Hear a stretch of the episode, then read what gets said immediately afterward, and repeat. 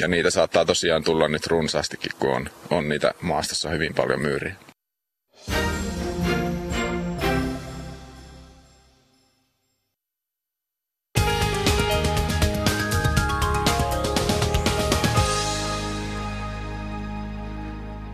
Liikennetiedote tielle 51 Inkooseen, tämän ensitiedote onnettomuudesta Tähtelän tienhaaran kohdalle. Siis tie 51 Inkoossa, Tähtelän tienhaara. Siellä on tapahtunut liikenneonnettomuus, jonka vuoksi liikenne saattaa ruuhkautua.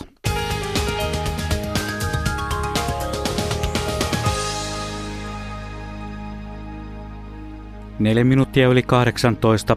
Keskiviikkoilta kanavaan Radio Suomi. Sehän tarkoittaa vain ja ainoastaan yhtä asiaa, luontoasioita kello 20 saakka. Tässä mennään luontoäänien illassa.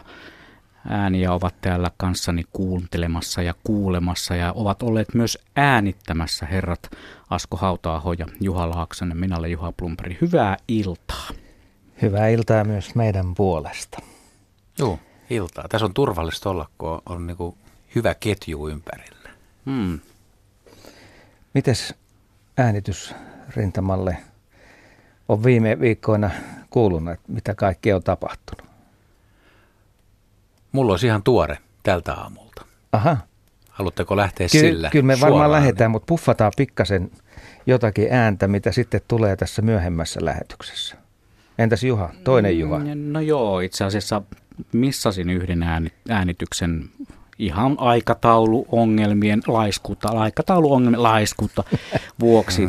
Olisi pitänyt käydä äänittämässä, olisi pitänyt äänittää aika monta muutakin ääntä kesän aikana ja tässä alkavan syksyn kynnykselläkin, mutta on siellä muutama kuitenkin sellainen, mitä kehtaa radio-ohjelmaan ajellakin. Ne on vähän aikaisemmin kesällä tehtyjä äänitteitä, kyllä. Mm-hmm. Niin mullakin on aika monta keväältä, mutta tämähän ei haittaa yhtään mitään. Äänet ovat ajattomia. Mulla on myös keväältä ja kesältä. Ja itse asiassa on tehnyt joidenkin ääniä eteen todella paljonkin duunia. Et vaikka äänet ei ehkä ole ihan huippuja, mutta on tullut fillaroitua ja yritettyä aina. Sä oot ollut jopa Kuusamossa asti. Joo, mä yhtenä aamuna siis yli 25 kilsaa pyöräilin paraboili selässä ja tyynenä yönä siellä ja äänittelin sitä sun tätä. Kyllä me kuullaan niitäkin ääniä tässä varmaan aika pian. On se hurjaa. Jos mä itse nostan yhden äänitteen, niin se on tietysti Vuoritsalon peikkorumpu. Ei siitä tässä vaiheessa sen enempää. Mutta lähdetään liikkeelle siitä tämän päivän äänitteestä. Tuore tapaus. Joo, tää on Helsingistä aamulla Lauttasaaresta vähän auringon nousun jälkeen. Tämän äänitteen ajattelin, että en ollut laiska niin kuin Blomberg, vaikka mietin, että tarvitaanko äänitettä. Mutta sitten mä ajattelin, että ehkä ihmiset havahtuu viimeistään nyt, että semmoinen kesän hiljaisuus on ohi, syksy on tullut ja linnut taas on uudestaan ääntelee ja muuttaa. Että miten kova meininki voi kaupungissakin olla. Ja tässä nyt tulee tietysti kaikki kaupunkien äänet, täällä rakennustyömaat ja lapset, mutta kottarainen, räkättirastas, tintit, hippiäiset on tässä niin kuin pääosassa. Tässä on parvi lintuja, jotka on syömässä kerrostalojen pihalle. Pistä soimaan kova vähän. No, mä menen vaan.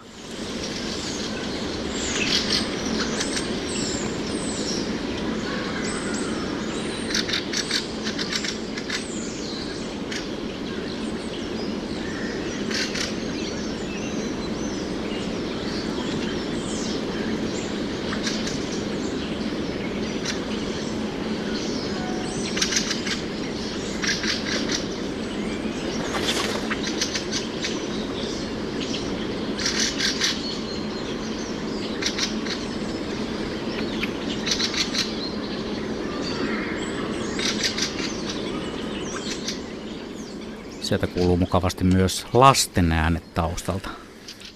Joo, ja siinä oli kiva, kun oli siis niin kova lintujen äänimaisema, että ihmiset pysähtyi jopa ihmettelemään, kun aika usein ihmiset menee ohi, vaan ei ne kiinnitä huomiota, että kappas, kun onkin paljon lintuja. No se tietysti johtuu, kun kottaraiset ja rastaat lentää siinä edestakaisin. Ja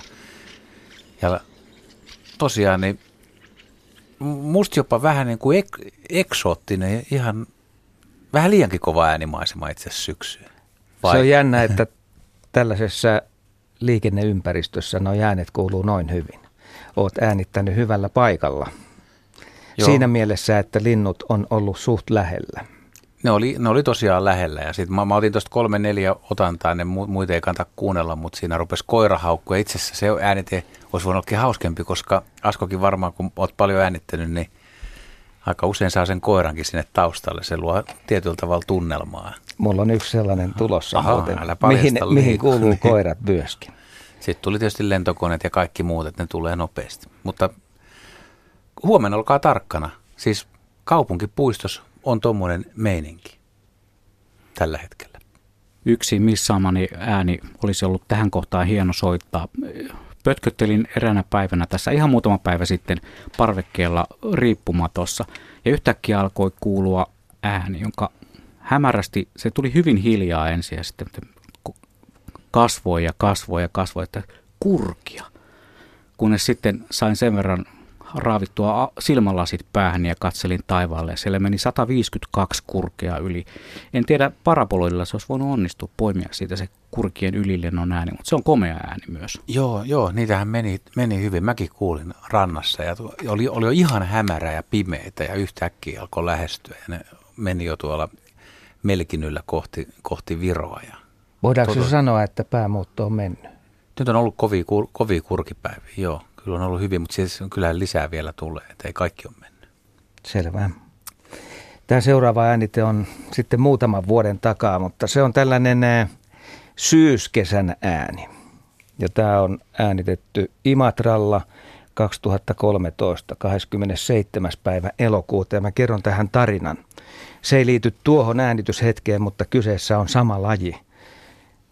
Ja tästä on varmaan aikaa 25 vuotta. Mä olin pohjoisesta tulossa Etelä-Suomeen ja mä pysähdyin Joutsenossa ottamaan bensaa autoon.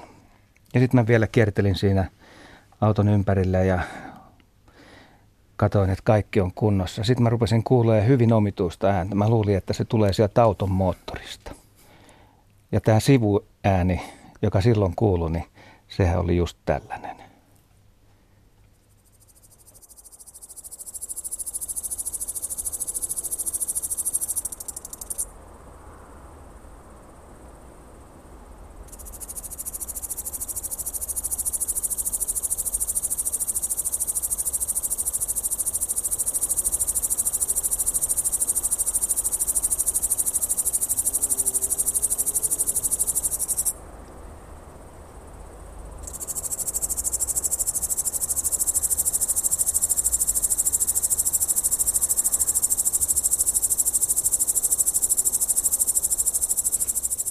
En tiedä kuinka hyvin tämä kuuluu radiosta, mutta kyseessä on hyvin korkea ääni.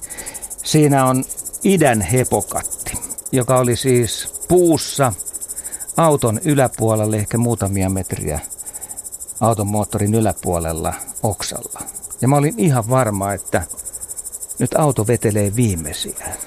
Tällainen kummallinen sivuääni kuuluu, että saman tien pitäisi ottaa niinku yhteyttä johonkin autohuoltoa, että miten tämän homman kanssa nyt edetään?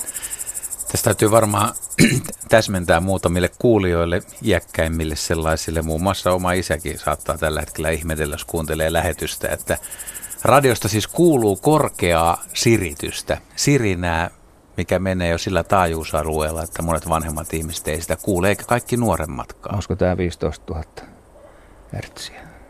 Mutta musta tämä on viehättävä ääni. Mä kuulen tämän vielä. Kyllä mäkin kuulen. Mutta eikö se ole sillä tavalla, että hepokatit kuulee sitten viimeisenä ja sitten kun se häviää, niin voidaan sanoa, että nämä kaikki sirkat ja hepot on lähtenyt. Joo, ja linnuista, noin sirkkalinnutkin on aika hankalia. Mutta nämä vaatii myöskin treeniä. Että mä väitän, että ihminen, joka ei treenaa omaa korvaansa tai kuuntelua, niin sä et välttämättä kuule, sä et reagoi tämmöiseen korkeaseenkaan siritykseen. Mutta kun joku kertoo, että kuuntele tämmöistä korkeata, niin kuin viitasirkkalintu, vaikka että tulitikkuaski, missä on tulitikkoja, niin kovaa heilotat ja rahiset näet. Kun se on tämän tapainen ääni, niin mä esimerkiksi silloin, kun ollut oppaana, niin on saanut ihmiset kuuntelemaan, että ne niin tajuu, että mitä ne kuuntelee. Ja ihan sama esimerkiksi, jos sä veet pöllöretkelle ja huuhkaa ja puhaltaa, on ihmiset, jotka ei taju sitä matalaa ääntä, eli ne kerro, että kuuntele matalaa. Se kestää muuten yllättävän kauan ennen kuin korva osaa hakea sen kohteen. Eli nyt mä oon törmännyt ihan tähän samaan asiaan, että kun mukana on henkilöitä, jotka ei ole tottunut kuuntelemaan matalia taajuuksia tai sitten näitä korkeita, niin niiden hakeminen siitä äänimaisemasta on tavattoman hankalaa. Mutta sä et tunnustanut, että oliko sun auto kuitenkin vähän hajalla sitten? Sehän... No ne yleensä on enemmän tai vähemmän, mutta kyllä mä jatkoin matkaa sitten, kun mä tajusin tämän jutun, että kyllä tässä on ihan toinen äänilähde, että se ei tule sieltä pellin alta kuitenkaan. Se olisi kyllä siistiä viedä auto korjaamolle ja väittää, että sieltä tulee tällainen sirisevä ääni ja ei sieltä sitten mitään kuuluisikaan. Täytyy sanoa, itse olin kesällä tuossa loppukesästä yksissä häissä tuolla Itä-Suomessa ja oli äärimmäisen kaunis kosteahko kesäyö ja kuljeskelin siellä jälkikasvun kanssa pitkin niittyjä ja siellä sitten juniori sanoi, että kuuntele kun kaskaat tai nämä sirkat sirittää ja enhän mä sitä tietenkään kuulu, mutta meillä oli laite mukana, meillä oli lepakkodetektori mukana ja sen avulla mä viritin sen sinne jonnekin 18 kilohertsin pintaan, niin sitä kautta mä kuulin sen sitten sen äänen, eli lepakkodetektori toimii myös, jos on tämän tyyppinen pystyy säätämään sen taajuuden, niin ikään kuin vahvistimena. Ai jaa. Joo, tämä oli mullekin ihan uusi yllätys, mutta näistä oppii kaikkea. Näin oppii, joo.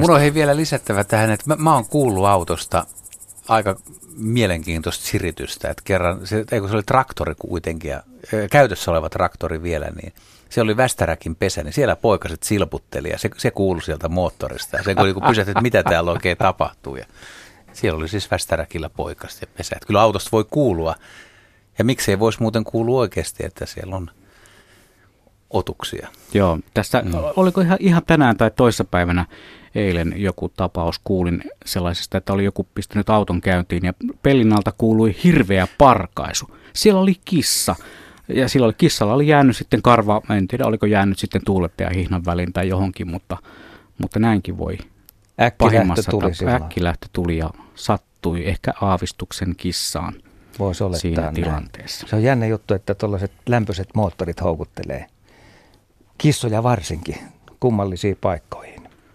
Mutta Juha B., joo, sinun vuoro. No kun äsken tuli mainittua tuo sellainen apuväline, niin otetaanpa sellainen ääni, joka voisi laitteesta tulla. Tässä on kuitenkin taltioitu laitteen avulla erästä eläintä.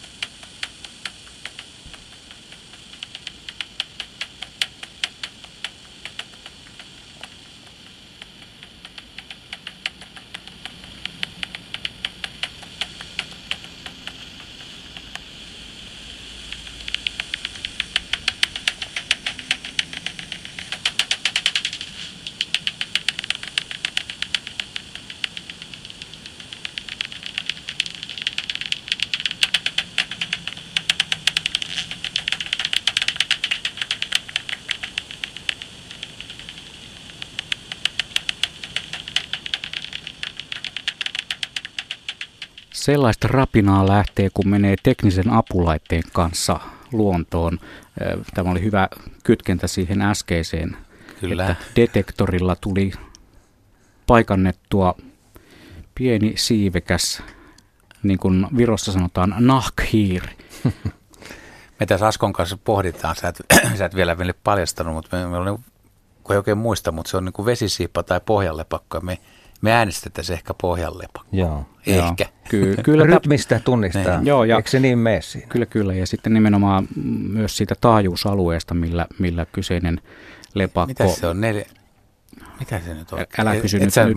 Mä en muista sitä. Mä oon kanssa noita kuunnellut, mutta kun ei tahdo muistaa. Ei niitä muista. Se on jompikumpi viiksi siippaa on siellä 20-30 kilohertsin välissä ja toinen on sitten vähän päälle 40, mutta en nyt muista. Oletko kilautellut muuten avaimia siinä detektorilla?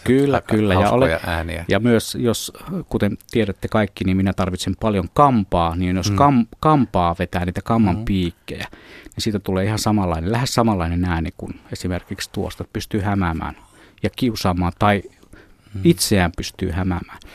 Mutta lepakkodetektorihan siis perustuu siihen niille kuuntelijoille, kerrottakoon, jotka eivät tiedä mistä laitteesta on kysymys, lepakkopaikan, niin kun lepakot ääntelee ultraäänillä, jota me emme kuule, eli yli 20 kilohertsin, toiset ei kuule alempiakaan taajuuksia, niin se laite muuttaa sen korvin kuultavaan muotoon, jolloin pystyy niin kuin kuulemaan sen lepakon hyvin korkean räpätyksen tai tuollaisen maiskahtelun ja ryskäämisen. Se on joskus aikamoista menoa tässä hyvinkin lähellä tätä radiopaikkaa, missä me lähetystä teemme. Tästä on varmaan vajaa 4 kilometriä matkaa paikkaa, jossa toi on äänitetty vanhan kaupungin kosken rannassa. Siinä on valtava määrä noita lepakoita yhtä aikaa ilmassa. Tuosta ehkä käy se kauhean hyvin ilmi, mutta joskus voi joutua käyttämään teknisiä apulaitteita, että saa eläinten äänet kuuluviin. Mutta tuo laite on kyllä hyvä. Sillä avautuu salattu maailma. Sillä nimenomaan avautuu. Ja olen kuullut kerrottavan sellaisista laitteista, jotka kytketään esimerkiksi tablettiin, siis sellaiseen kännykkään vähän isompaan laitteeseen, niin se näyttää myös sen taajuuskäyrän ja pystyy tunnistamaan sitä äänestä sen, että mikä laji on kyseessä. Se on jo vähän edistyksellisempää teknologiaa se. Piirtelee oikein fonogrammia. Mutta siinä ei lepakoista, lepakkodetektorista ehkä tässä kohtaa enempää. Tämä on tosiaan Luonto-Suomen Luonnonäänien ilta. Kuuntelemme erilaisia eri paikoissa tehtyjä taltioita aina kello 20 saakka. Välillä pyörähdämme myös merisään uutisten ja urheilun maailmassa, mutta sitten taas jatketaan. Mitäs seuraavaksi, Juha? Joo, no, kun tuossa oli kaksi tämmöistä vähän ei mitään tuommoista maisema-akustiikkaa, niin mä ajattelin, että jos ottaisiin sieltä Kuusamon suunnasta yhden aamun, 3 aikaa aamulla äänitetty. Tämä on semmoinen hakkuuaukea maisema, että tavallaan ei välttämättä kovin tyylikäs, mutta jos katselee maisemia, mutta äänimaisemana ihan miellyttävä. Eli tässä on käki ja leppälintu, jotka on aika tämmöisiä tyyppilajeja, ja sitten siinä alkaa metsäviklosoidintaa.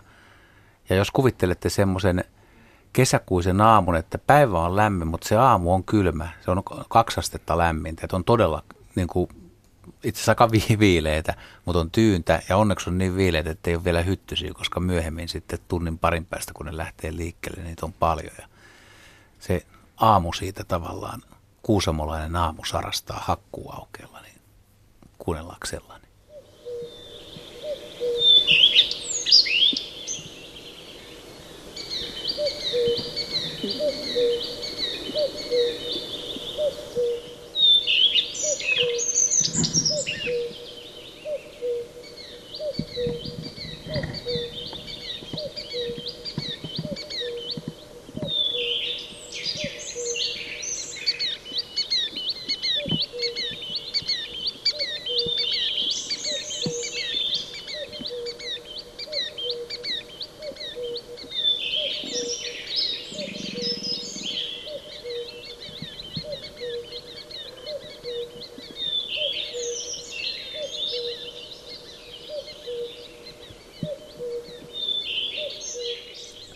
Hyvin maalailit tuon maiseman ja äänimaisema sitten ikään kuin pistää maalaukseesi värit. Ja vähän jätin myöskin tätä inhimillisyyttä, että siinä on vähän pientä kolinaa. Kuulitko murahdukset? Joo, arvaatte varmaan. Ei, kun mä tein, että sä oot ollut hevosella liikenteessä. Ei, kun nälkä oli kauhea. Oli hirveä nälkä, eväät jäi kämpille ja oli jo nälkä 3 aikaa. Se oli siis sun vatsa, joka siellä hirnui. Kyllä, kyllä. Toi tulee Toi tilanne aina eteen silloin, kun äänittäjä laitteineen, mikrofoneineen on vierekkäin. Eli nyt on sitten toisenlainen tapa tehdä äänitteitä, vetää pitkällä johdolla.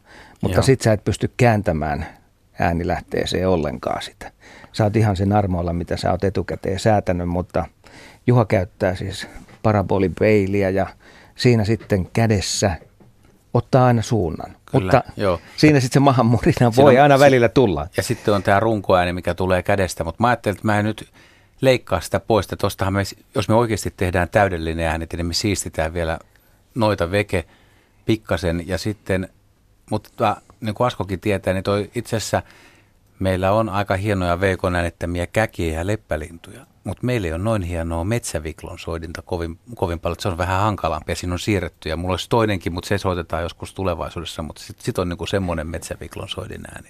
Joo, tuossa on hieno huomata, että käki on aina tällainen tilanantaja. Se on yleensä aina vähän etäämmällä ja siitä tulee sitten sellainen jännä kaikunen tila. Ja periaatteessa toi leppälintu ja käki kuuluu aina yhteen. Ne on. Ainakin mä ajattelen sillä tavalla, että jos mä Salpausselän harjulla vaikka liikun, niin ne kuuluu aina yhdessä. Kavereita, joo, kerrassaan. Sitten matkataan eteenpäin, ehkä vähän toisenlaisiin tunnelmiin. Joo, mennään Jyväskylän Vuoritsaloon. Ja mä oon laittanut tästä tilanteesta videon Yle Luontoilta Facebookiin. Toinen versio videosta löytyy Radio Suomen Facebook-sivuilta. Eli siinä nähdään se tilanne, että miten se peikkorumpu siellä sitten oikein soi, ja sitähän soittelee siellä Kalevi Korhonen, ja kuunnellaan nyt, että miltä se kuulostaa.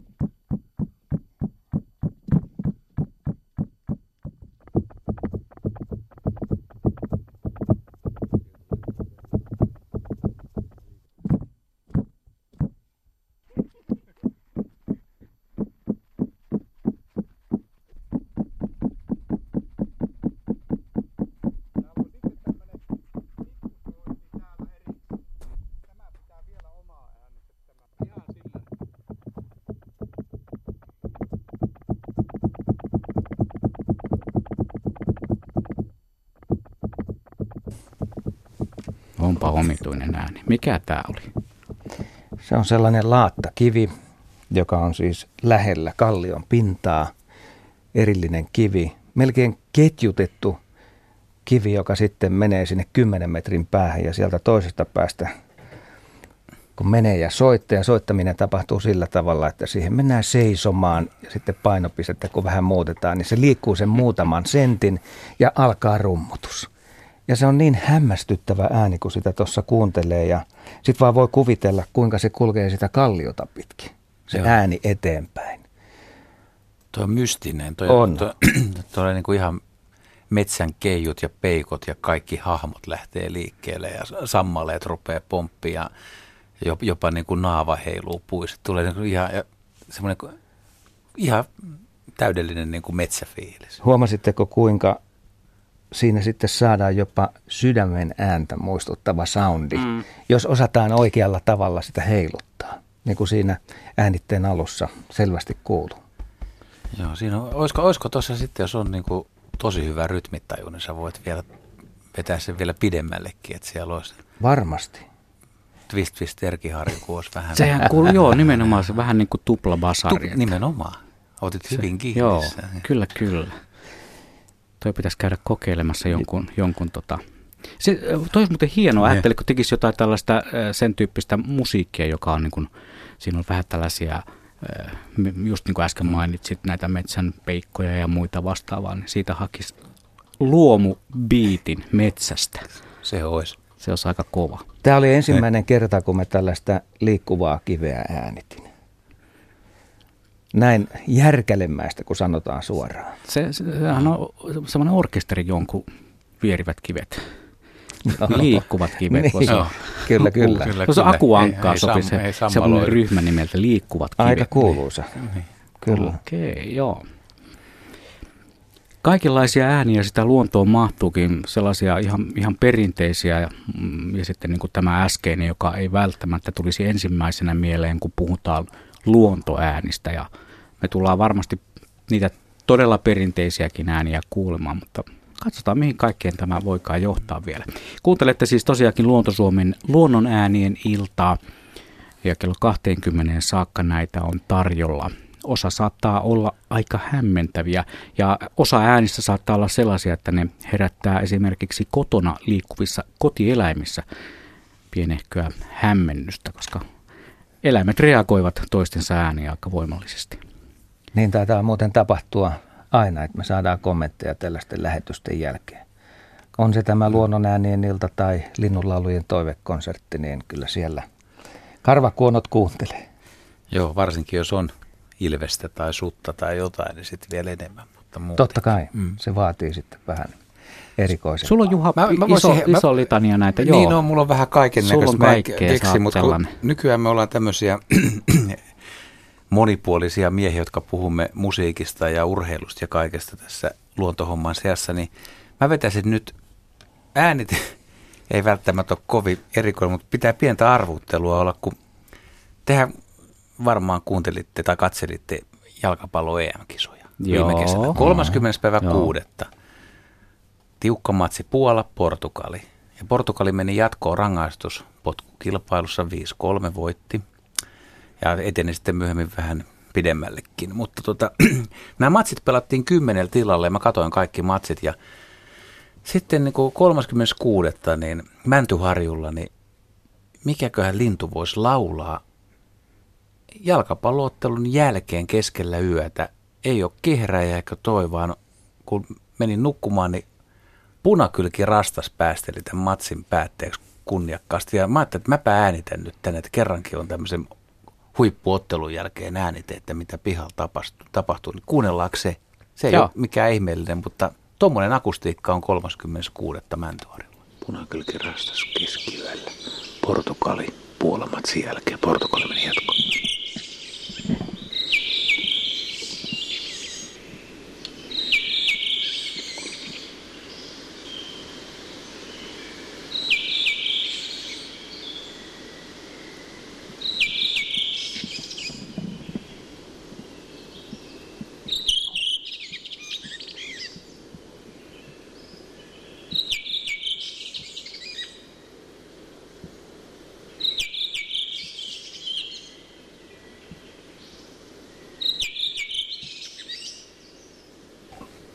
Mitäs luulet, Juha, kumman kannattaja tämä punakylkirastas on? Kyllä tämä on Portugalin kannattaja.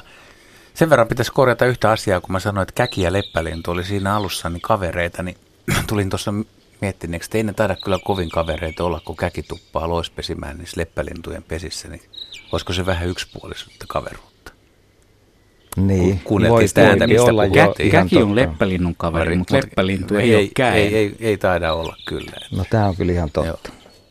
Mutta tämä laulaa jo ihan erilaisella murteella kuin Päijät-Hämeen punakylkirastaat. Joo, ja täysin eri lailla kuin esimerkiksi Kuusamossa ja Itärajalla siellä. Että siellä on jänniä punakylkiä. Joskus voisi soittaa niin kuin monta erilaista punakylkiäänitettä vaan peräkkäin ja ihmetellä, että onko tämä sama laji.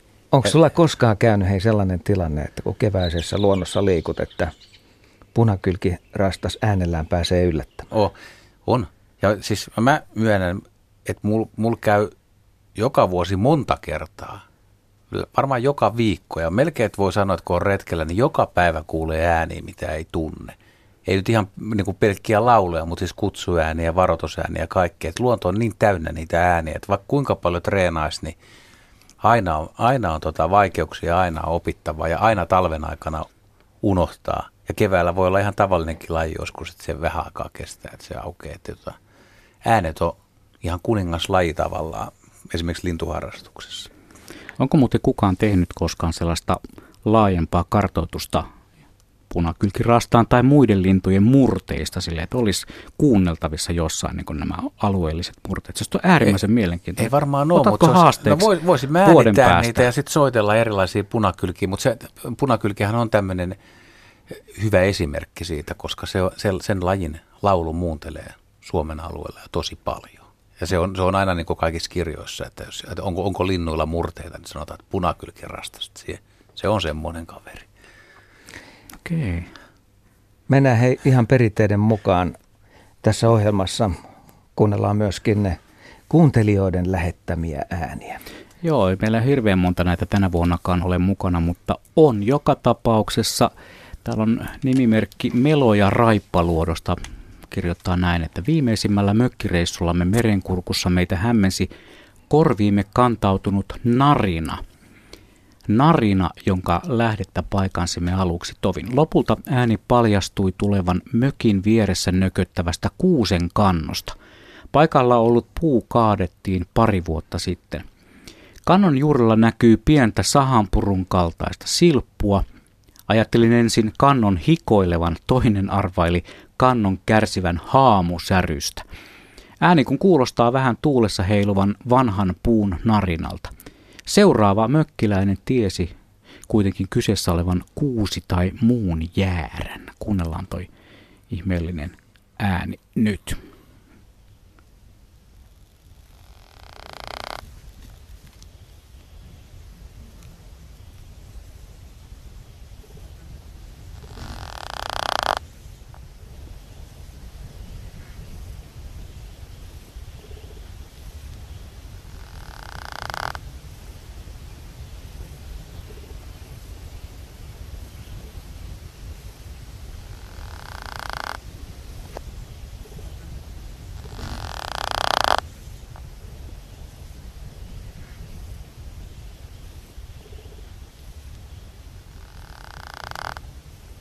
Onpa erikoista narinaa. Tää oli tosiaan Melojan Raippaluodosta lähettämä ääni.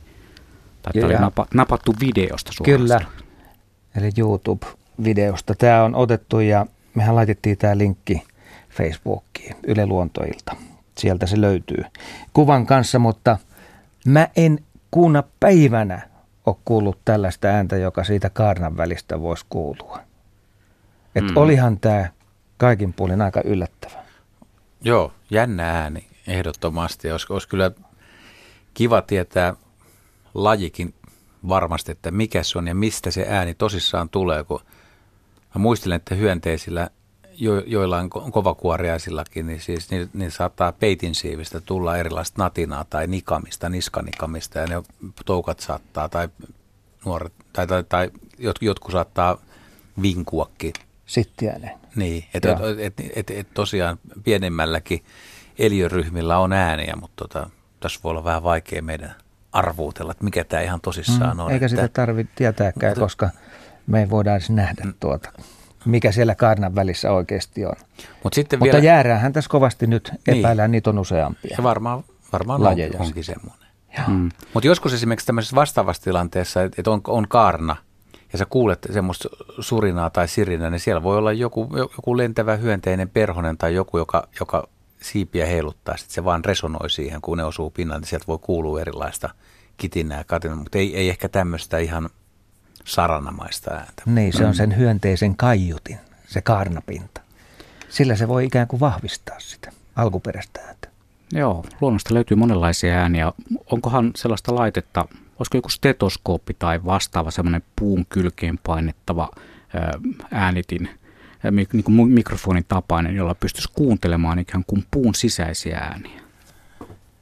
Ja silloin mitä siellä puun, siis sieltä, että kuulisiko nestevirtailu vai se, että toukka siellä järsii mussuttaa puuta? No sekä että, koska tämä nestevirtailu, sitähän on nyt puhuttu viime aikoina puiden ihan siitä toisenlaisesta elämästä, mitä me olemme tähän saakka ajatelleet, että kuuleeko puun mahlan ja niiden nesteiden virtaamisen äänejä. Meidän pitäisi kysyä tätä asiaa herra tai rouva palokärjeltä tai käpytikolta. Palokärkihän on usein, jos te näette palokärjen, joka on puun rungolla, se yhtäkkiä pysähtyy, se kääntää vähän päätä sivuun näin ja kuulostelee. Se kuuntelee, onko siellä rungossa toukkia, jotka ääntelee ja sitten rupeaa naputtaa sieltä ja ottaa. Mutta kuuleeko se siinä samalla myöskin nimenomaan puun erilaisia virtailuja, että mitä se tosiaan kuulee sieltä. Ja kyllähän otapa Blomberg, jos sä mulle annat sen punakylkirasta, niin sähän otat muuten keväällä tuon koivunmahlan virtailun työn alle. Joo, tai yleensäkin sen puun sisäisten äänien kuuntelun. Pitää ruveta miettimään, minkälaisella härpäkkeellä sitä voisi äänittää ja kuunnella noin muuten. Jos täältä lähetyksen aikana kuuluu surinaa, niin se ei ole kenenkään meidän puhelin, eikä se ole Laaksosen nälkäinen vatsa, vaan täällä studiossa on isohko kärpänen, joka Studio Kärpänen, joka lentelee täällä meidän mikrofonienkin lähellä välillä ja pöllyttää muuten vähän pölyä tuosta meidän studion valaisimesta. Joo, ääniä ja niitä jälleen kerran ääniä me kuulemme tänä iltana ja ei tarvitse kenenkään huolestua siitä, jos kuulee erikoisia ääniä. Ne tulee täältä meiltä radiosta.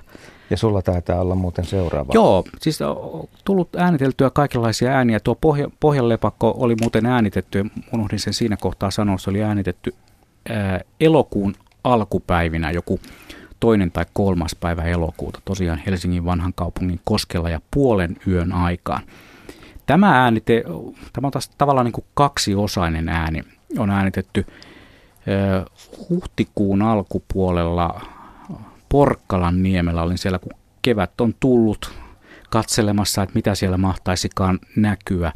Siellä oli haahkoja merellä, merenkäynti oli sen verran kovaa, että oli ihan turha yrittää ääntä saada taltioitua siitä, koska se olisi ollut vain lähes pelkkää valkoista kohinaa, ehkä pientä haahkojen mouruamista siellä. Mutta sitten kävelin metsään. Metsässä oli täysin hiljaista. Ketään muita ihmisiä ei näkynyt mailla eikä halmeilla, koska oli tosiaan alkukevät ja se oli vielä arkipäivän. Varmaan aamuvuoron jälkeen läksin retkelle. Ja sitten kuului ääni ensiksi vähän kauempaa. Kuuntelemme sen ensin.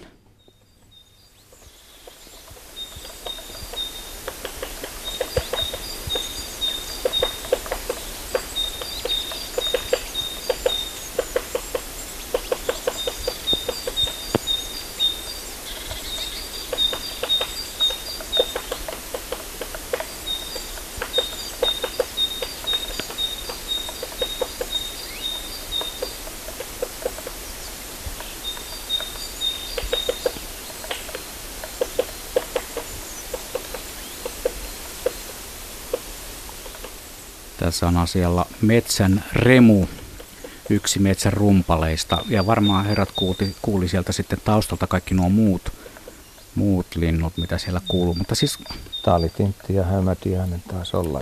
Joo. Päääänenlähde on siis tosiaan käpytikka, paukutteli siellä menemään ihan reippaasti. Ja niitä oli useampi siinä paikan päällä, joten jäin oikein seuraamaan sitä tilannetta. Ja sitten olin hyvin lähellä tätä kyseistä tikkaa ja oli pakko kokeilla, miltä kuulostaa käpytikan hakkaaminen siinä puun rungossa. Eli laitoin mikrofonin, tämä oli vähän johdantoa tuosta äskeisestä keskustelusta, laitoin mikrofonin puun runkoa vasten. Sitä puun runkoa, missä se käpäri paukuttaa.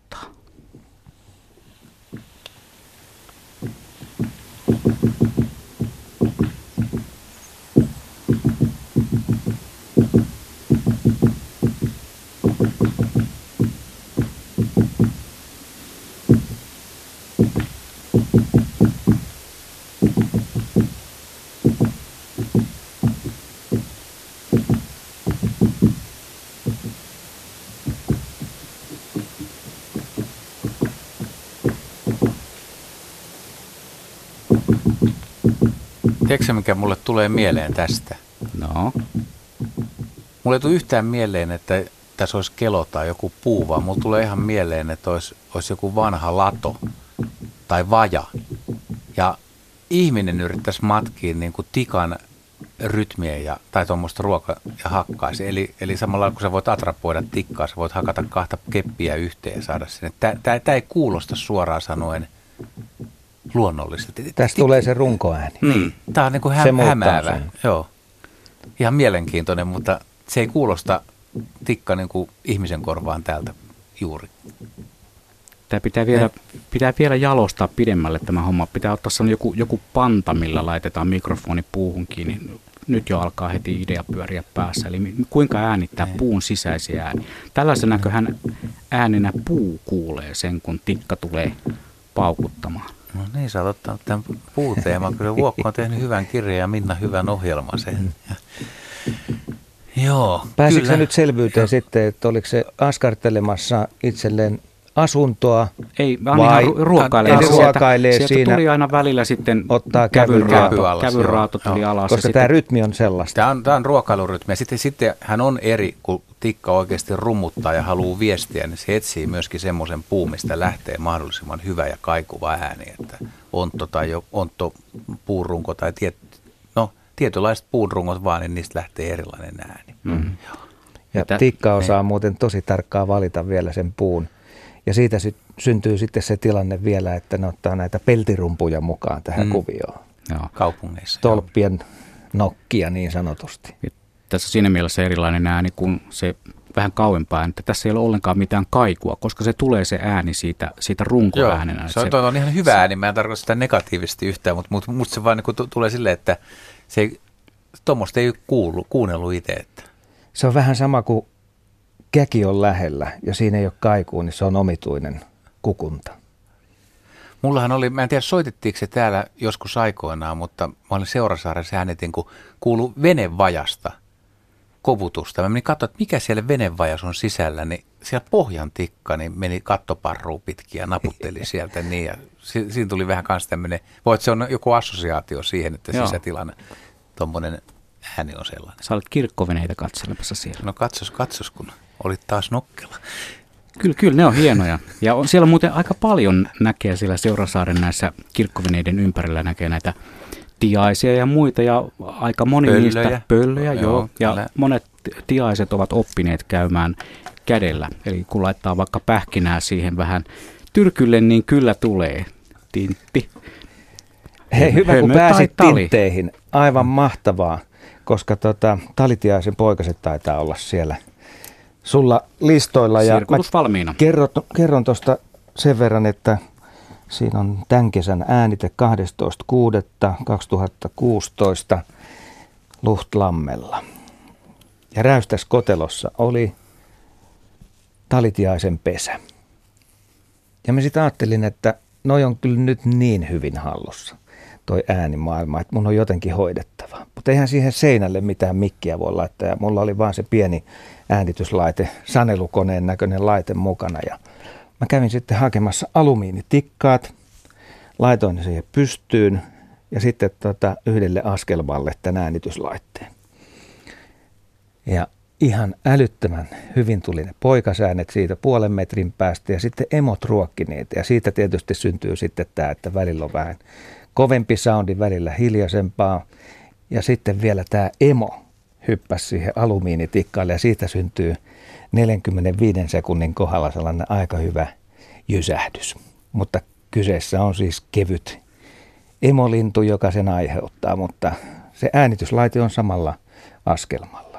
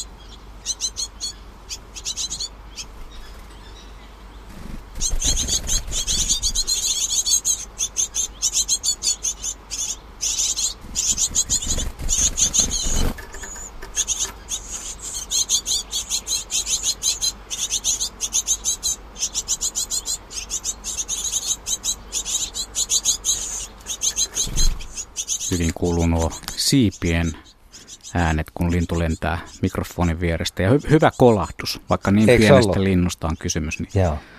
Talitintti saa melkoisen ryminän aikaan. Se suorastaan värähteli mikrofoni siinä, kun emolintu lensi lähelle ja kolautti samalle askelmalle.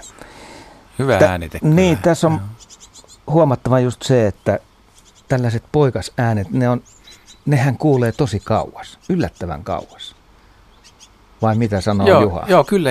Tämä on sellaisella taajuudella, joka on helppo kuulla. Onko se niin kuin linnun etu, että se on tuolla? No, ehkä se on poikaselle se etu, että emo tosiaan tuo ruokaa, mutta kyllä se houkuttelee tietysti petoja ja uteliaitakin. Että se on aina vähän riski, niin kuin, että että kerjää kovaan ääneen tai pitää meteliä. Mm. Et mullakin on itse asiassa mulla on Mustarasta ja Kottaraisen poikasääniä, mitä ei varmaan soiteltukaan montaa kertaa meidän lähetyksissä, tuoreita ääniä. Sitten mulla on Töyhtötiäisen kesääni, semmoisen poikueen, mutta mä annan Blombergin nyt valita, jos saa. Haluatko laittaa Kottaraisen Mustarastaan tai Töyhtötiäisen? Voi vähän kertoa sitä. No tiaiset menisivät tietysti tavallaan jatkeena tuohon. Eli tämä on semmoinen äänite, mitä kuulee kesällä ja voi kuulla nyt. Ja tällä äänitteellä niin nyt jokainen kuulija opiskelee Töyhtötiäisen, koska tämä on aika helppo oppia tuntemaan. Pana nyt vähän tämmöinen opetusääni. Tämä näettekö, sillä on etusormi pystyssä, täällä niin kuin vähän niin kuin, nyt Juha opettaa. No niin. Kuunnellaan. Metsien Elvis.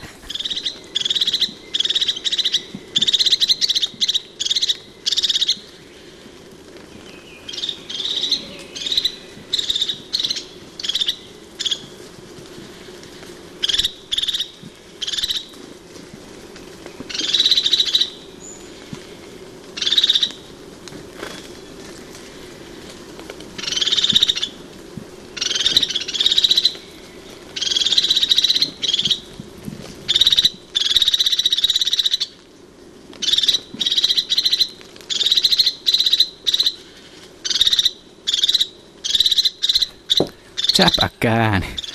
Opitko? Tunnetko? Kyllä.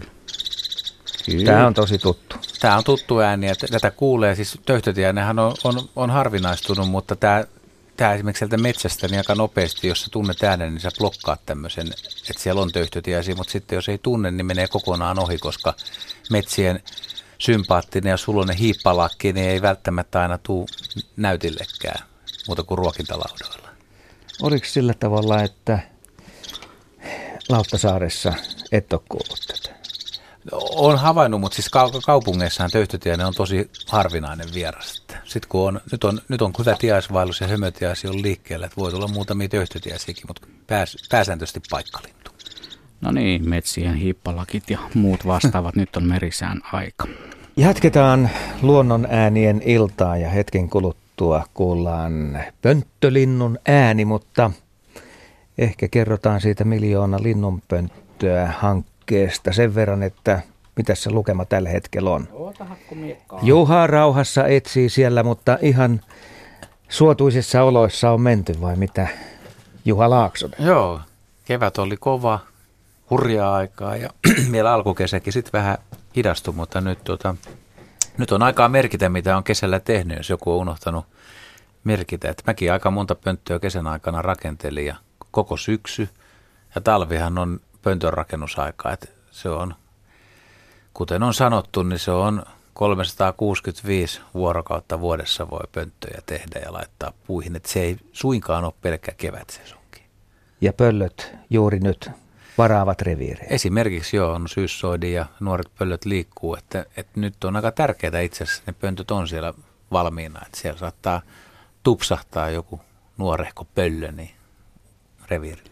Muistelen, kun 2 nuorehkoa pöllöä kulki pohjoisen metsissä ja mietti tätä miljoona linnunpönttöä hanketta. En usko, että olisi silloin uskottu, että 842 808 kappaletta on pönttöjä. Ja milloin tämä kampanja alkoi? Se alkoi maaliskuussa. Niin. Se alkoi, aika nopeasti ne on kuitenkin tullut. Ei sitä olisi Äkäslompolon lumilla. Ehkä ihan uskon. Joo. 842 808 pönttöä. Se on huikea määrä. Ja mitäs veikkaat, Iljan isä Juha, että onko ensi keväänä lumia sulettua miljoonaa rikki? Totta kai. Mitään muita vaihtoehtoja ei ole. No niin, kyllähän mä tämän vastauksen tiesin, mutta halusin sen kuulla omasta suustasi. Mutta siellä pohjoisessa, pohjoisen suunnalla on tehty tämä seuraava äänite, joka liittyy linnunpönttöihin. Joo, niin. Tämähän on luonnonäänien ilta. Jatketaanko tinttilinjalla vai jokohan ihmiset kyllästyy? Tämä on ehkä vähän erilainen.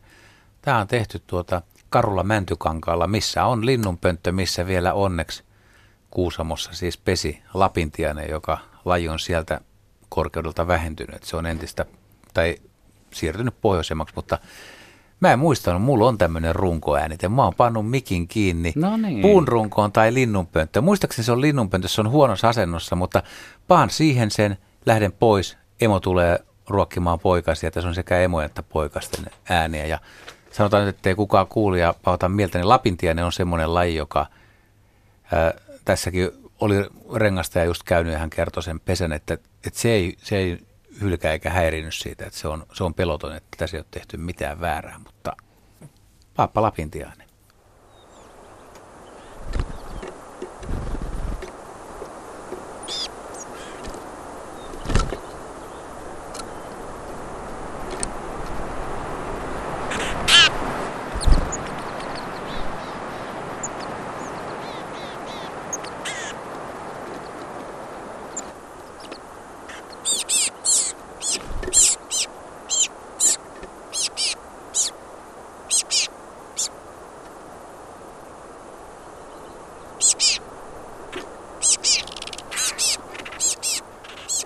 Siinä on lapintiaisen poikaset.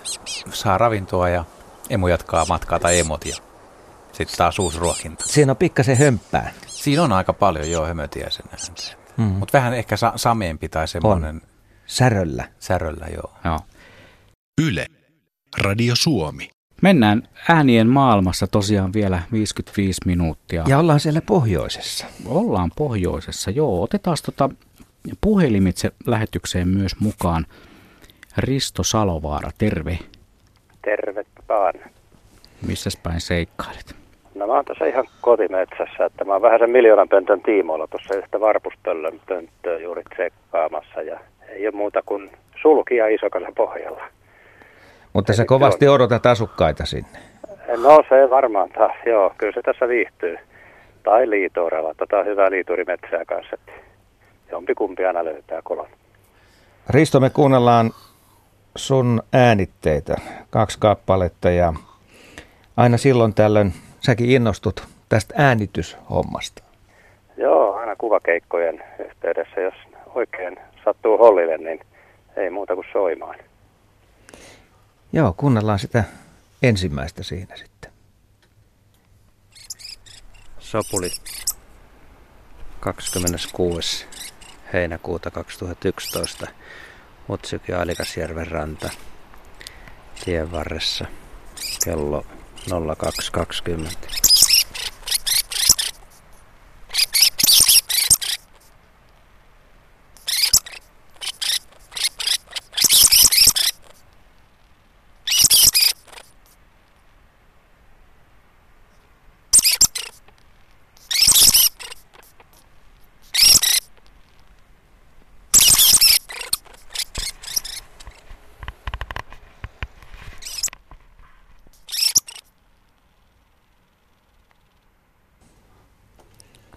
Siinä on aika äreä tunturisopuli. Kiipeskö kengälle? Tää ei ihan kiivennyt, mutta kyllä oli takajaloillaan pystyssä ja oli aika terhakas kyllä. Eikö se ole aika huimaavan näköinen? Vaikkei se kovin iso elukka kuitenkaan ole, mutta perin äreä. On. En ollenkaan ihmettänyt sitä, ihmiset joskus sanoo, että pelottaa oikein, että käykö ne päälle. Että ei, tää ei käy, mutta ärhenteli oikein. Kaikkein hauskinta, että se ärhenteli myös kaikki ohikulkevat autot. Aina kun meni, niin hirveä melu kuului aina sieltä. Et kaikki vaan, mitkä liikkui, niin oli vihollisia. Joo, kyllä. Ja samaten mä olin just tulossa tohon aikaan. Oli harreja narraamassa siinä Utsukivarressa ja kävelin kämpälle päin. Niin siinä kun ne tuli, niitä tuli aivan pilvin pimeän joen yli ui siitä. Ja vähän kun ne ropsautti vedet pois ja näki mut siinä, niin heti ne kyllä huomasi, että jotakin outoa ja kauhea rähinä päälle ja sitten kivenkoloon piiloon. Mutta tämä on todella siitä mahtivaelluksesta, mikä silloin oli. Joo, se on aika jännä juttu, että en ole ennen oikeastaan sopulia nähnyt siellä vuosiin, oikeastaan vuosikymmeniin, että sitten kun niitä taas oli, niin sitten niitä kulkee oikein joukolla siinä, että niitä tuli ja meni. Yllättävän vähän onneksi oli liiskaantuneita tiellä, että voisi kuvitella, että olisi enempikin jäänyt, mutta aika hyvin ilmeisesti autoilijat väistellyt niitä. Joo, mä olin siellä elokuussa 2011 ja silloin oli kyllä aikamoinen säpinä päällä, että onhan toi sopulien vaellus, tunturisopulien liikehdintä, niin se on yksi yksi sykähdyttävimmistä, mitä voi periaatteessa pohjoisilla leveysasteella ylipäätään nähdä. Ja niin kuin Risto sanoi, niin se on kumminkin aika harvinaista. Että mä tiedän monia ihmisiä, jotka on retkeillyt paljon ja ne ei ole koskaan päässyt näkemään. Esimerkiksi jopa ei ole nähnyt koskaan tunturisopulia ja viettänyt Lapissa paljon aikaa. Että tiettynä vuosina. Joo, sama se on mulla ollut. Mä muistan semmoisen vuosikymmenten takaa, että parikymmentä vuotta varmaan aikaa olin talvella pääsiäisen pintaan hiihtämässä ja yksi ainut sopuli hankikantosella tuli täysin puuttomalla tunturin rinteellä ja no yksi koivu kasvoi siinä ja se tuli sukselle. Näki, että joku tuossa on, ilmeisesti puuksi luuli ja tuli suksen päälle ja mä otin sen kiinni ja vein siitä, hiihtelin vähän matkaa, sujautin hangen alle siitä koivun tyveltäs, että sehän olisi ollut helppo nakki jollekin napata siitä, kun ei mitään koloa missään. Hanki kesti sitä, se ei päässyt pinnan alle. Mä oon Risto monelta kysynyt, että mitkä on 3 Suomen kauneinta nisäkästä, ja ne, jotka on tuntee tunturisopulin, niin aika moni nostaa tunturisopulin 3 parhaan joukkoon. Tämä kysymys saattaa olla vähän johdatteleva, mutta miten sun kauneusarvot? Joo, aika hyvin pohjustit. On se ilman muuta, se on todella kaunis. Se on todella kaunis. Ja kyllähän nuo pikkunisäkkäät, ne on kaikki, joku metsähiiri, isoinen silmineen, kun se tihrustaa, katselee, niin todella kaunis. Tai kettu, kaunis sekin on. Kyllä mä tykkään niistä. Vaihdetaanko hieman kaliberia? Pysytään nisäkkäissä. No joo. Kerro vähän tästä seuraavasta. No se on, joo, mä olin vuosi sitten justiin, katoin muuten Allakasta täsmälleen päivälleen vuosi sitten, olin Karjalaisen Sulon tykönä Kuusamossa siellä petotarhalla, Kuusamon suurpetokeskuksessa ja tein metsäradiojuttua Sulon kanssa Kuusamon, taikka niistä petokeskuksen karhuista ja Juuso Karhu oli siinä aika vetämätön poika jo, että se ei oikein enää innostunut miltään. Mutta kyllä se siinä kumminkin sen verran, että Sulo antoi sille viinirypäleitä. Mä vein täältä muutaman muovikassillisen omenoita mennessä, ne kaikki naapurit kollasivat, että nyt pussiin omenat ja vein ne sinne karhuille ja kyllähän Sulo tykkäsi ja Juuso tykkäsi, että sen verran se siinä tuhisteli mikrofonia ja ihmetteli, että mikäs nyt lykätään suuhun, ei maistu millekään. Kummalla puolella aitaa sä olit? No tällä kertaa olin aidan takana, että Juuso oli toisella puolella, että Juuso oli jo niin siinä väsynyt, että se ei se oikein jaksanut nousta kunnolla ylöskään enää, että se ei ole valmistautu selvästi tötköttään talven ylitte. Paljonko mahtoi olla elopainoa siinä vaiheessa? Kyllä siinäkin vaiheessa varmaan oli yli 400 kiloa jo. Mä olen viimeksi ollut Juuson kanssa oikein lähitekemisissä. Käytiin uimarannalla uimassa, otettiin se oli silloin semmoinen 70 kiloinen. Käytiin sitä uittamassa silloinkin Sulon kanssa, siinä oli Juuso ja Jooseppi. Otettiin ne tarhasta ja lähdettiin metsään retkelle ja tehtiin silloin sitä toista koulu-tv-juttua, onko peto julma. Ja en sanoisi ainakaan siitä sillä perusteella, että ei Juuso ainakaan. Tässä äänitteessä mikrofoni on aika lähellä. No se on siinä aidan toisella puolella, että tuhisi siihen. Mutta sano nyt, oliko 5 vai 10 senttiä? No joo, mitähän tuossa olisi ollut, 10-20,5 metriäkin ehkä, mutta siinä ihan kuonon edessä, että hyvin lähellä. Selvä. Kiitoksia sulle, me kuunnellaan tämä äänite ja ihmetellään sitten studiojoukkueen kanssa sitä hetken kuluttua. Jeps. Moi moi. Moi.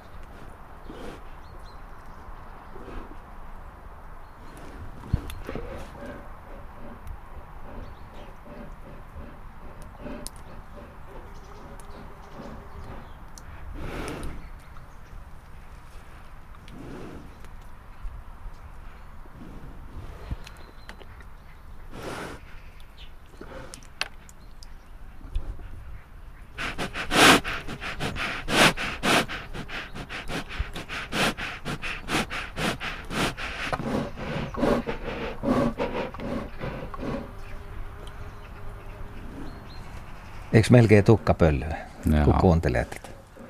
Joo, hieno äänet. Ja,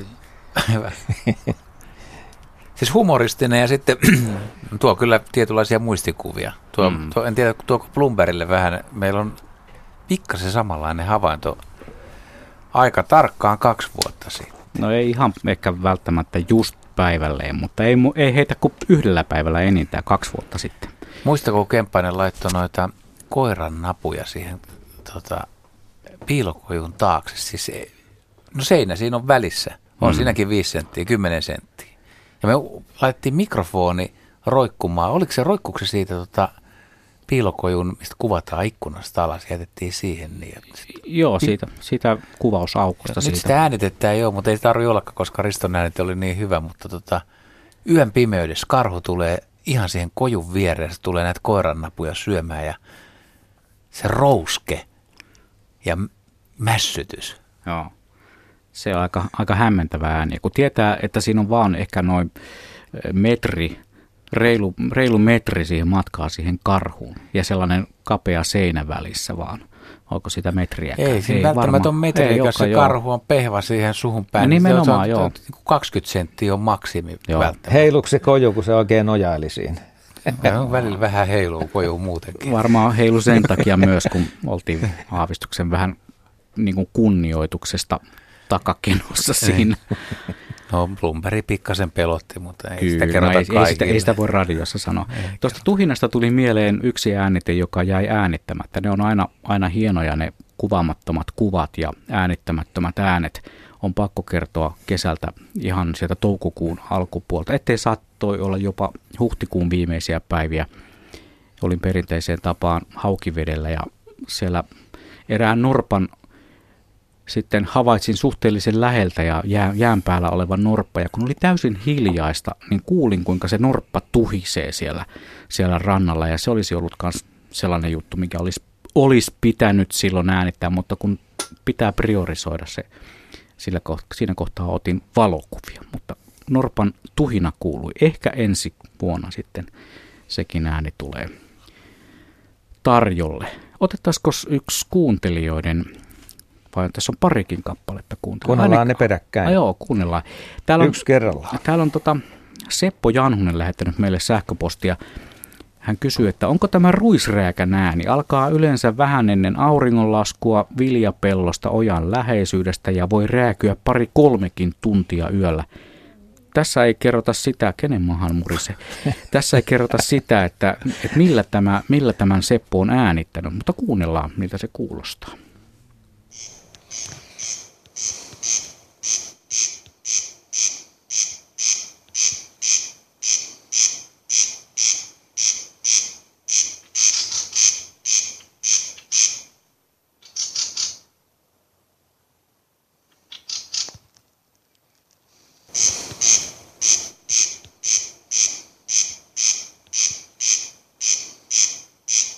Taustalla. Saattaa olla muuten kännykällä äänitetty. Joo. Tämä on vaan mun arvio tästä tilanteesta. Jonkun sortin automaattiäänitys. Se pumppaa tuolla tavalla. Joo. Omituisesti ikään kuin. Mutta tämä on helppo tunnistaa. Joo. Tämä on se oleellinen asia.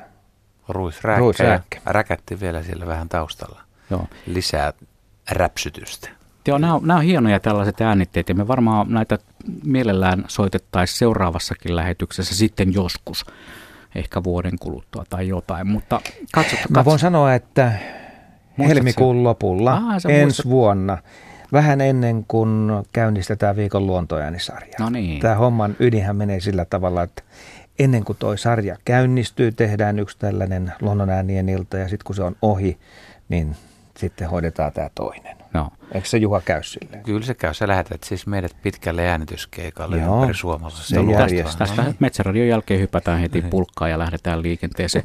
Ja kuuntelijoille vaan vinkiksi tässä kohtaa, että äänittäkää. Kun tulee tuollainen joku vastaava, vaikka vähän kysymystäkin voi olla siinä kytkettynä, tai sitten muuten vaan olette jossain paikassa, jossa on hieno ääni. Tai joku tuollainen, niin kun oli se surisia siellä puun kannossa, tämän tyyppisiä jäärä. Jos näette Turilaan jäärän kaverin, niin äänittäkää sitäkin. tai ihan mitä tahansa ja laittakaa meille sitten tulemaan. Monet nykyään myös videokuvaa. Se on hyvä keino saada se ääni myös talteen, jos käyttää. Monissa kameroissa on oikein mainio mikrofoni mukana sisäänrakennettuna. Äänet saa hyvin myös talteen sillä tavalla. Kuvan kerran kun lähettää, niin sitten se äänikin tulee meille. Sitten kuunnellaan toinen. Pia Jöransson on laittanut meille viestin, että hei, tässä ihmelinnun laulunäyte, josta olisi hienoa kuulla käsityksiänne. Näyte on äänitetty tavallisella iPhonella, joten laatu ei ole paras mahdollinen. Äänitteillä on linnun laulua, jota en ole aiemmin kuullut. Paikka on pihamaa Etelä-Hämeessä, pienen järven rannan lähellä, jossa pari hopeapajua, nurmikenttää, pensaita, vanhoja isoja kuusia, mäntyjä ja koivuja. Laulu on toistunut useana aamuna 2 lomaviikon aikana noin kello 3:00–3:15 välillä, mutta on ollut liian hämärää, jotta laulaja olisi nähty. Muina aikoina päivästä laulua ei ole kuultu. Yleensä ihmelaulajan konsertti on kestänyt noin 10 minuuttia. Ja viimeksi kuultu näyte on 27.6. kuluvaa vuotta. Laulun on arveltu muistuttavan erittäin harvinaisen ja uhanalaisen heinäkurpan soidin ääntelyä. Kuitenkin ääni kuului hopeapajusta eikä maasta, eikä pihaympäristö ole tyypillinen heinäkurpalle.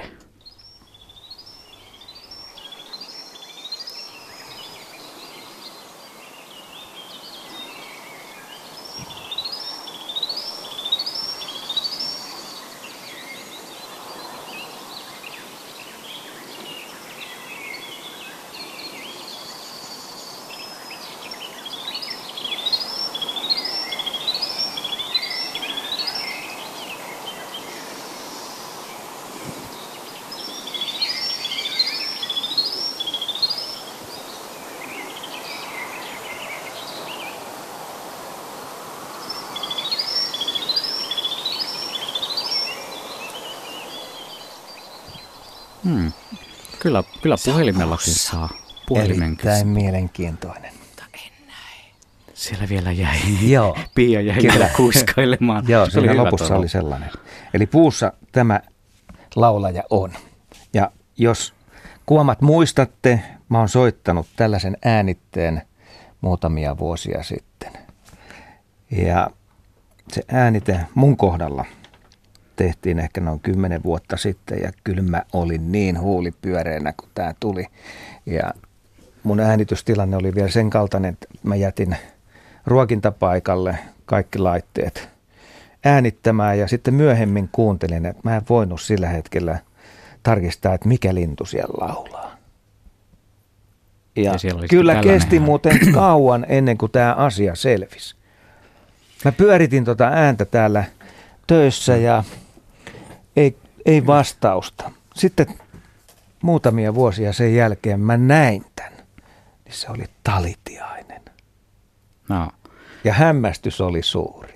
Joo, tämä Pia Jöranssonin viesti jatkuu muuten näin ton äänen jälkeen, että lopulta linnusta saatiin 27.6. myös näköhavainto ja se osoittautui talitiaiseksi. Paikalla oli myös muita talitiaisia. Aloittaen tityy laulunsa melko tarkkaan kello 3 aikaan. Taituri Tiainen osasi laulaa normaalisti tityy, mutta liverryksensä se esitti yleensä pihan hopeapajusta ja melko täsmälleen samaan aikaan joka aamu, kun sitä kuuntelimme. Olisi mielenkiintoista tietää, kuullaanko talitiaisella useinkin tällaista laulua ja miten tavallista on laulun ajoittuminen samaan kellonaikaan ja paikkaan päivästä toiseen. Näin siis Pia Jöransson. Mitä Juha tuumit? No joo, mielenkiintoinen.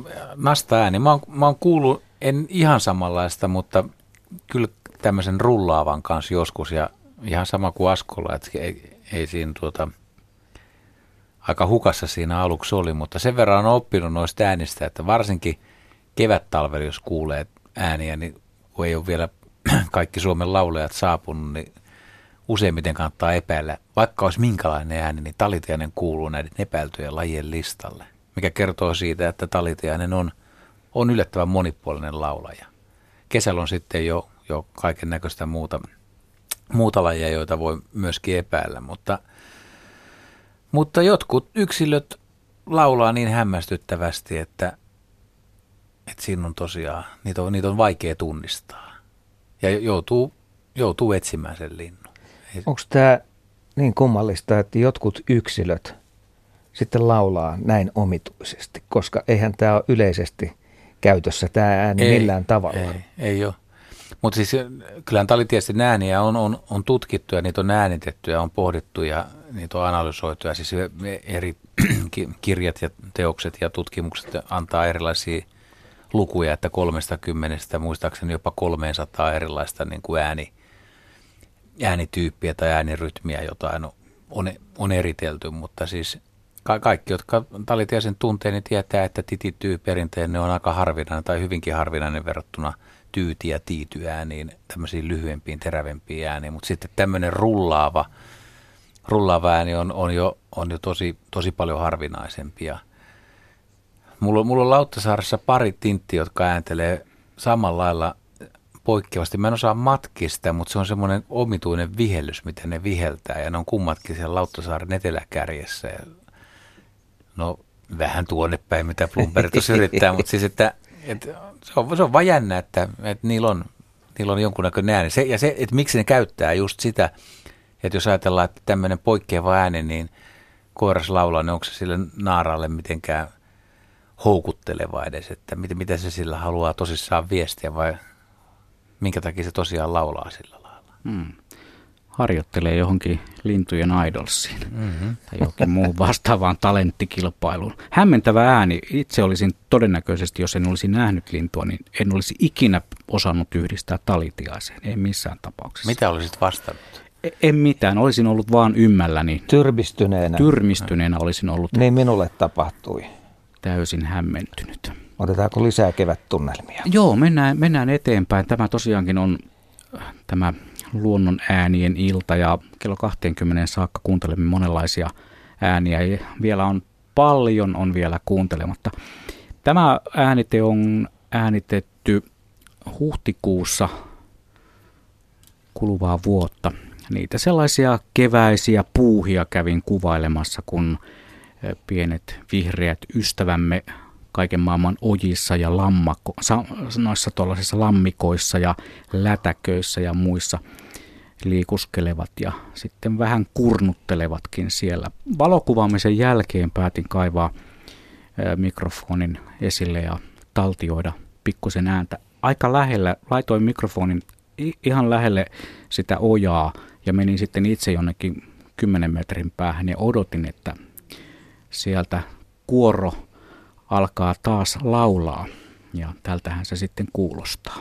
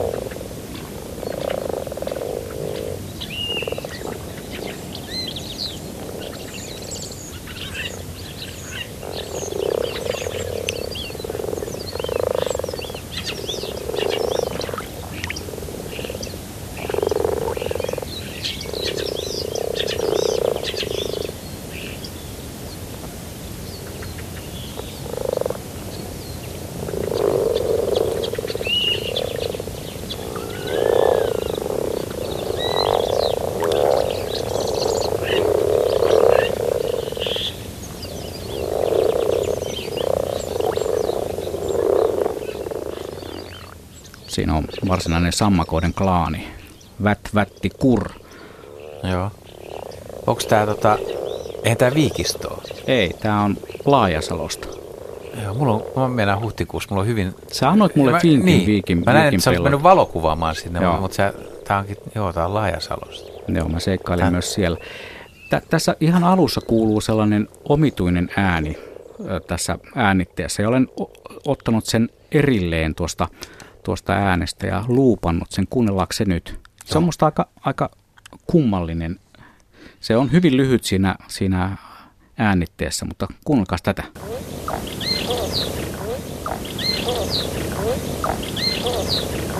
Tää on luupattu, siinä on moneen kertaan tuo sama.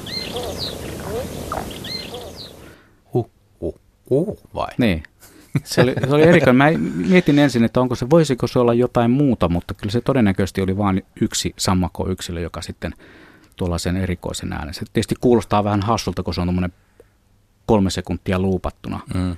Siitä tulee vähän ihmeellinen efekti. Mutta sitten, ettei kenellekään jäisi epäselväksi, että äänitteiden tekeminen ei ole välttämättä aina kauhean helppoa, varsinkin kun ollaan taajama-olosuhteissa, niin tässä on sitten se tilanne, joka aika usein käy, kun on äänittämässä luontoääniä. Ensin sammakot ja sitten tulee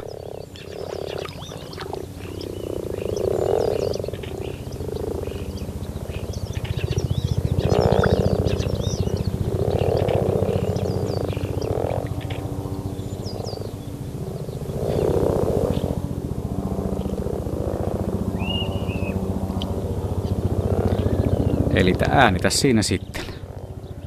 Ilmassa tapahtuu paljon. Ei Suomen maalla varmaan monta sellaista kohtaa olekaan, jossa pystyisi puoli tuntia äänittämään ilman, että taivaalta tulee jonkunlaista ylimääräistä ääntä. Ja lentoliikenne on siitä inhottavaa, että se kohde, kun se lähestyy, se voi lähestyä aika pitkään. Sitten se on tietysti se jylinä pahin, kun se on päällä ja se etenee. Se on niin kuin monta minuuttia saattaa olla se ääni, mikä siinä häiritsee. Sitä ei pysty leikkaamaan kovin helposti, aivan koska mahtavaa. Se taajuus on ero, että se pompsahtaa sieltä. Aikanaan äänitin mökillä oravaa ruokintapaikalle ja siinä mikit oli suunnattu ylös. Ja siellä 10 kilometrin korkeudessa lentää matkustajakone, niin siinä meni monta minuuttia selälleen, että ei voinut käyttää sitä kohtaa. Ja se otti sieltä sen. Totta kai lentokoneessa on kova ääniä. Se tulee sitten sinne maahan ihan ketterästi ja varsinkin sitten kun vahvistetaan tällaisia luontoääniä, niin se aina moninkertaistuu. Ei se junakaan aina ihan helppo. Mä olin viime vuonna tuolla Etelä-Savossa Kalasääskeen äänitin, niin ei sitä montaa junaa vuorokauden aikana mene ohi, mutta just parhaaseen aikaan niin oli ihan tyyni. Kerrankin niin kuin hieno keli, niin junahan sieltä jyskytti. Niin kyllä sekin niin kuin siinä meni monta minuuttia siinä parhaassa hetkessä, että eikö tämä nyt vieläkin kuulu. Tasainen jyskytys. Joo, kuunnellaan lokkeja. Lokkeja säyhteellä kevätmuuton aikaan, eli Iitin säyhteellä, 10.4. tänä vuonna.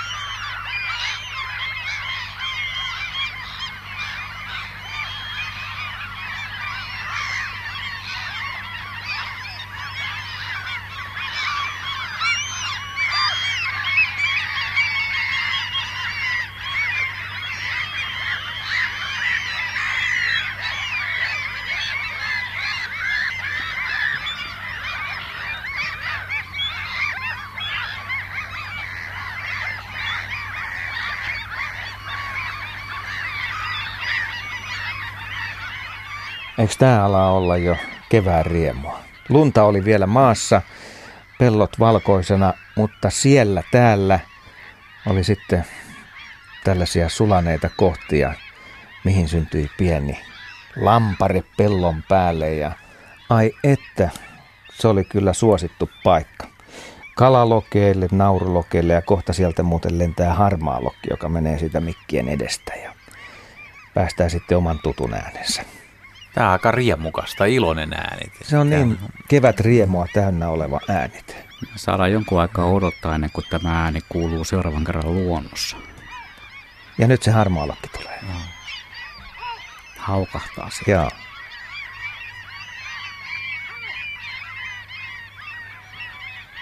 Voisi tästä kuvitella myöskin silleen, että sä paat silmät kiaat ihan hiljaa ja unohdat ton Askon selityksen, että sä olisit jollain ihan tyynellä rantakalliolla perkaamassa kaloja ja kalalokit tulee syömään siihen. Niin. Kyllä se toimii näinkin.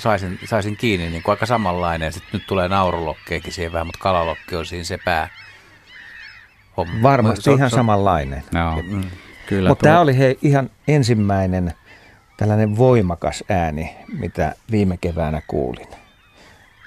Ja onneksi mä olin kohdallaan. Ja tässä se nyt on meillä kuunneltavana. Joo, keväinen fiilis tuli tosta kyllä, kieltämättä. Mulla olisi ollut tuolla työkalupakissani itse asiassa pikkulokki Kuusamosta. Mä ekaa kertaa äänitin niitä. Pitäisikö vetää ihan lyhyesti se? Joo. Mä ajattelin, että se ei pitkittä, mutta jos sä löydät sen pikkulokin, niin siinä kävellään semmoisella. Pikkulokki on semmoinen nasaalisempi ja siinä on muistaakseni liro, joka häiritsee vähän tätä pikkulokkia. Tässähän se on.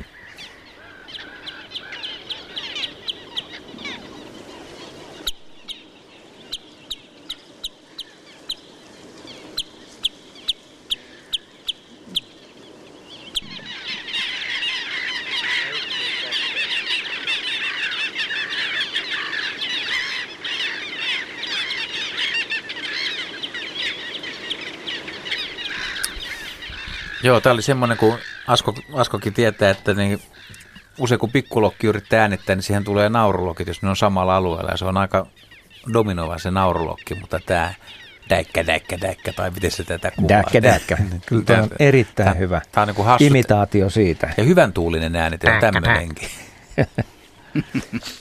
Se on sympaattinen lintu.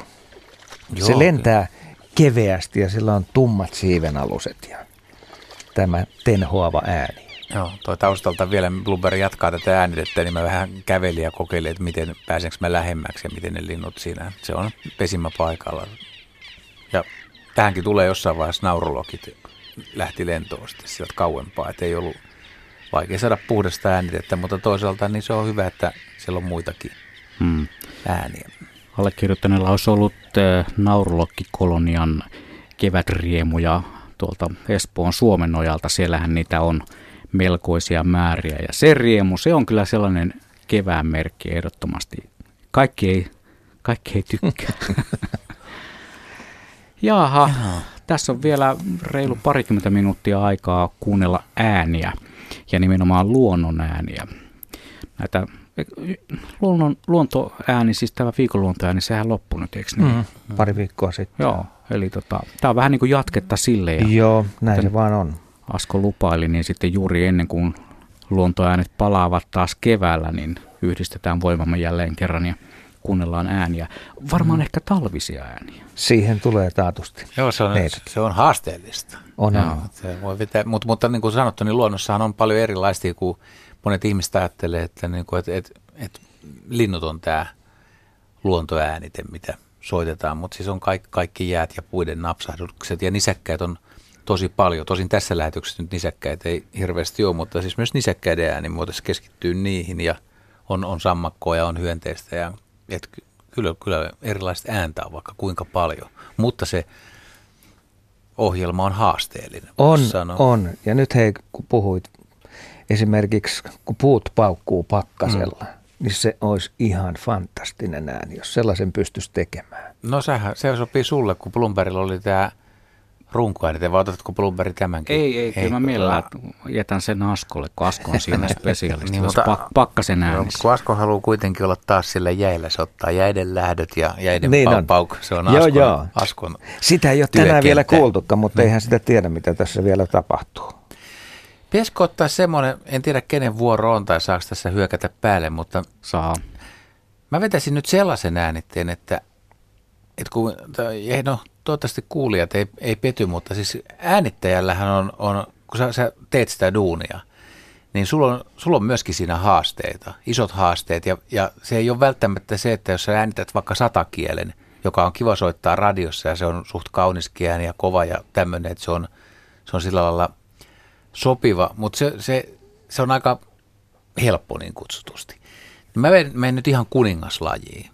Ja mä en tiedä, mutta kun ei se Askon idähipokattikaan kaikille kuulu, mutta mä äänitin pohjansirkun sekä emot että poikuen. Ja tämä pohjansirkku on lintuharrastajallekin. Nyt kannattaa olla tarkkana, jos on lintuharrastajia kuulolla, että se tiksaus ohut tiksaus, mikä pitää osata erottaa laulurastaasta ja tuosta pikkusirkusta, niin se tulee kohta. Ja mä tiedän, että tämä on hyvin hankala, mutta onneksi Hannu Karisto eilisessä pienessä opastusjutussa niin briefasi, että luota vaan, kuulijat on fiksuja ja voi vetää semmoisia vaikeampikin juttuja.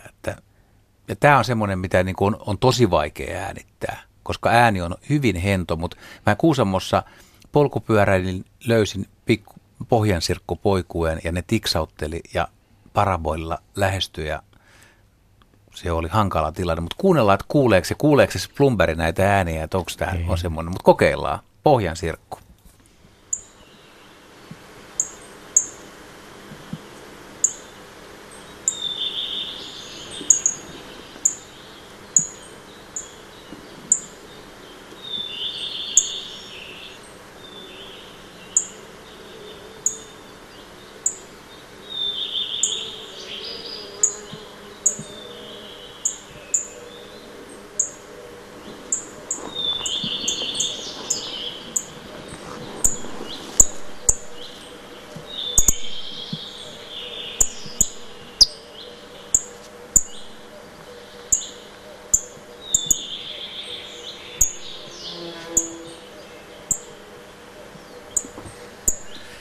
Eli mitä mä nyt tässä menen perustelemaan. Äänit, siis sehän ei ole kovin erikoinen. Moni ihmettelee, että mitä hyötyy tämmöisiä tiksauksia äänettää. Mutta näin esimerkiksi näitä opetellaan, näitä ääniä, sitten kun tehdään jotain. Hannu Jänis on tehnyt CD-levyä, mistä ihmiset pääsee kuuntelemaan ja opettelemaan, että miten sä oikeasti opit sitten vaikeammat kutsuentit ja tämmöistä. Niin näin pitää olla taltiointeja. Tästä äänestä olen ylpeä, vaikka tämä ei ole kovin kummoinen. Sano nyt Asko jotain. Muistaakseni aikanaan, kun Kalinääsen Petteri, oltiinko me Seitsemisessä? Joo. Ja se kuuli siellä tällaisen äänen. Mm-hmm. Ja se heti värähti. Korvat röyhelönä tiettyyn suuntaan. Ja sen jälkeen me hämmästeltiin, miten tämä mies tietää. Hän on äänittänyt ja hän on liikkunut paljon ja niin se Petterikin on oppi hyvin kyllä varmasti linnut, koska oli paljon maastossa ja äänitti paljon. Äänittämällähän oppii. Siis sama laji. Taisi olla kyseessä silloin. Kyllä. Mä muistan hyvin ja se oli hieno. Me molemmat oltiin siinä vieressä ja katseltiin, että no nyt on todellinen nestori hommissa. Näin on. Ammattilaisen matkassa. Mä voisin soittaa tähän toisen äänitteen sitten semmoisen, mikä on ollut taas itselle viime kesänä. Tämäkin on Kuusamosta, mikä on ollut tosi haasteellinen. Ei sen takia, että se olisi välttämättä niin supervaikea, mutta olosuhteet oli sietämättömät. Vaikka se ei kuulu tästä, mutta siis me oltiin lapinuunilintua, mikä on harvinainen laji Suomessa ja kevään viimeinen muuttaja tulee kesän kynnyksellä, siis joskus vasta juhannuksenkin aikoihin. Tämä on kesäkuun puolivälissä äänitetty ja se oli semmoisessa koivurinteessä, missä ne yleensäkin lauleskelee. Ja siinä oli kyllä... Oli sellainen kostea aamu, että oli satanut, että kasvit kaikki oli ihan tolkuttoman märkää, kosteusarvo ihan järjettön, lämpöä oli, mutta oli pakko olla vaatteita, kun hyttysiä oli ihan tolkuttomasti ja tästäkin on video Luontoillan sivuilla ja lähestyttiin sitä ja lopuksi pääsin aika lähelle, mutta oli jotenkin väsynyt ja vaikeaa, mutta mä sain lapinuunilinnun äänitettyä ja tämänkään ääni ei ehkä kilpaile kovin monien lintujen joukossa niin sillä kärkipäässä, mutta se on sentään harvinainen suomalainen pesimälintu, lapinuunilintu.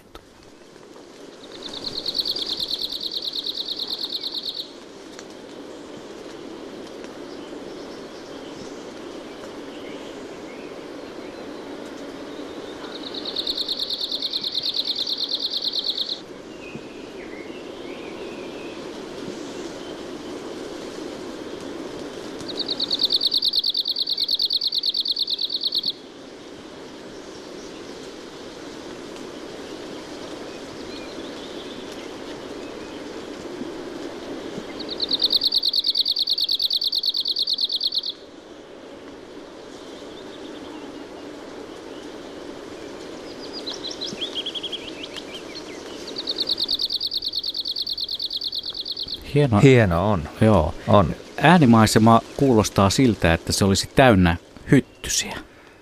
No siellä siis paljon on liian vähän.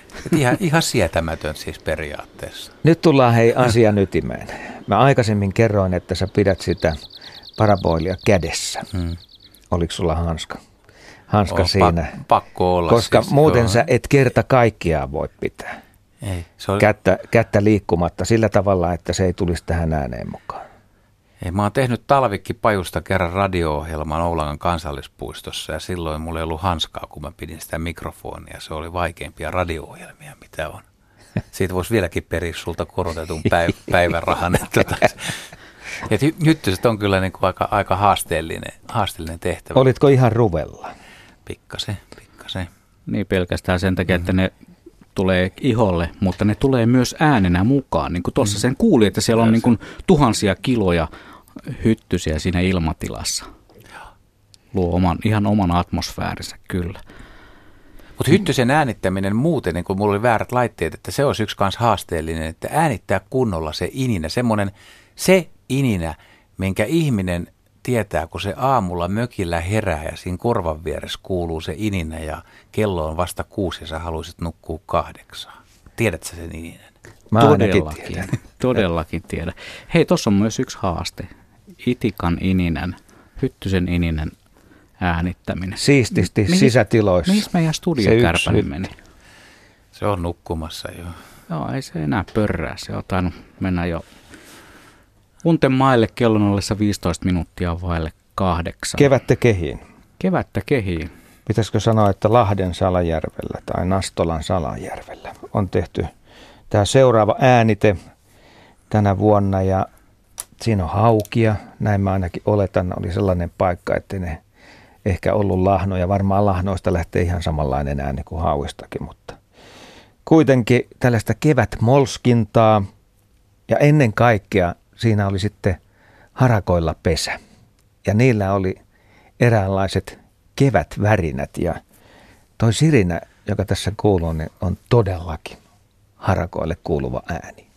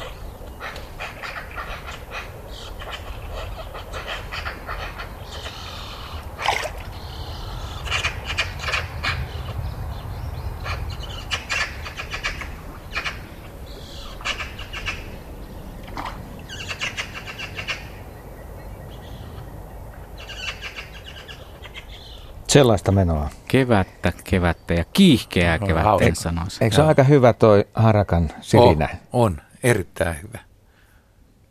Siinä oli paljon muitakin ääniä. Taivaan vuohi. Viitasammakoita. Joo, pulputus. Juha värähti heti, kun se kuuli viitasammakoa. Joo, se on jännä pulputus kyllä. Se joskus hämää, kun niitä on paljon, niin se on semmoinen tasainen pulina. Kyllä. Hyvin sä olet saanut nuo pulpahdukset, siis tai nämä mulahdukset. Joo, niitä mä varsinaisesti menin äänittämään. Tämä kaikki muu tuli sitten kaupan päälle. Tässä taas tulee yksi haaste. Vesa Näverille terveisiä. Hän soitti mulle, että nyt on kalat siellä, että tuo äänittämään. Että oltiin sovittu sellainen tilanne, että hälytys tulee sillä hetkellä, miten se olisi kun noin... siellä tapahtuu. vedenalaisäännitteet ensi kertaa varten. Joo. Joo, nyt rupeaa olemaan kohta haastepatteri on vähän liian kova. Talvi tulossa ja kaikkea pitäisi äänittää. Hydrofoni vai mikä se on. Keksi erilaisia uusia äänitteitä. Nimenomaan. Mutta onhan meillä vielä tässä lähetysaikaa 11 minuuttia, jos ollaan oikein tarkkoja, niin mehän ehditään vielä vaikka minkälaisia ääniä kuunnella ennen kello 20 aikamerkkiä. Juha saa ehdottaa. Sulla on hirveä patteri näitä. Sä oot niin ahkera poika. Mikä me otetaan? Hei, otetaanko tämmöinen? Tässä on vähän selostustakin, niin sitten jätetään loppuversioon. Mä haluaisin soittaa tuon pajulinnun poikasten äänen, kun se on kuitenkin Suomen yleisin lintulaji. Ja mä veikkaan, että moni ei ole silti päässyt kuulemaan sitä. Enkä itsekään aikaisemmin kuullut näin hyviä. Tästä taitaa olla, kun mä nyt muistan, mulla oli 2 raitaa, niin mulla taitaa olla selostus siinä taustalla, niin mun ei ehkä kannata tätä selostaa tässä enemmän. Mutta kuunnellaanko semmoinen, kesällä se on Mäntyharjulla tehty kuitenkin. Tänä aamuna löytyi pajulinnun pesä mäntyvaltaiselta alueelta. Pieni pusikko, missä kasvaa mäntyä, koivua ja on puolukkaa ja mustikkaa ja semmoisen itse asiassa hoitamattoman hakkuun reunamalta. Ja nyt on tavoitteena se, että siellä on poikaset. Se on siis katettu pesä niin kuin pajulinnulla on tapana, uunimainen pesä. Ja mä ajattelin, että mä laitan tämän mikrofonin vähäksi aikaa siihen pesän edustalle, koska emo käy tai emot käyvät tiukasti ruokkimassa poikuetta, niin saataisiin kuulla vähän, että minkälaisia on Suomen yleisimmän pikkulinnun ja Suomen siis yleisimmän pesimälintulajin 10 miljoonaa paria, niin miten poikaset vaativat emoaltaan ruokaa? Oletteko valmiit kuulemaan sellaisen iloäänen? Matkaa tästä on peselle 3 metriä ja siis puolukkaa kasvava alue. Puolukkaa tässä on kaikki eniten, mustikkaa jonkun verran ja taidanpa itse asiassa maistaa yhden. Ihan hyvän makusta. Tuulee. Missäs kohtaa se nyt oli se pesä? Se on tässä. Mä kuvaan vielä, siinä on sammaltakin vähän päällä ja heinää. Ja se on täysin maan rajassa vanamoja. Vanamoa, puolukkaa, lillukkaa ympärillä ja kätkeytyy tosi taitavasti. Ja poikaset on siellä ja pannaan tää mikrofoni nyt maahan. Ja mankka lasketaan sitten. Sitten poistutaan pesältä.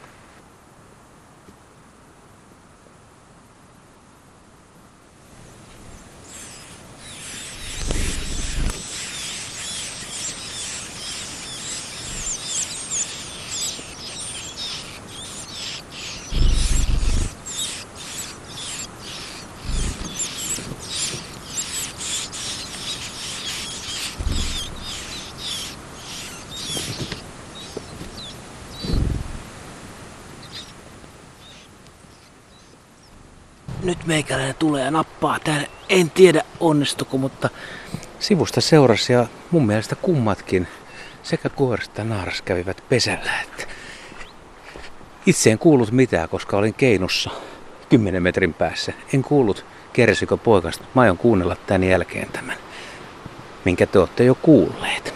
Se onkin jännä homma. Erittäin mielenkiintoinen tapahtuma. Ja onnistui aika hyvin. Ne tuli nopeasti ne emot kuitenkin siinä. Oli sitä vähän siistetty, mutta tosiaan sitä ei kuulu sitä ääntä, kun se on katettu pesä, pallomainen pesä, siis uunimainen pesä, niin se ei kuulu pitkälle se ääni.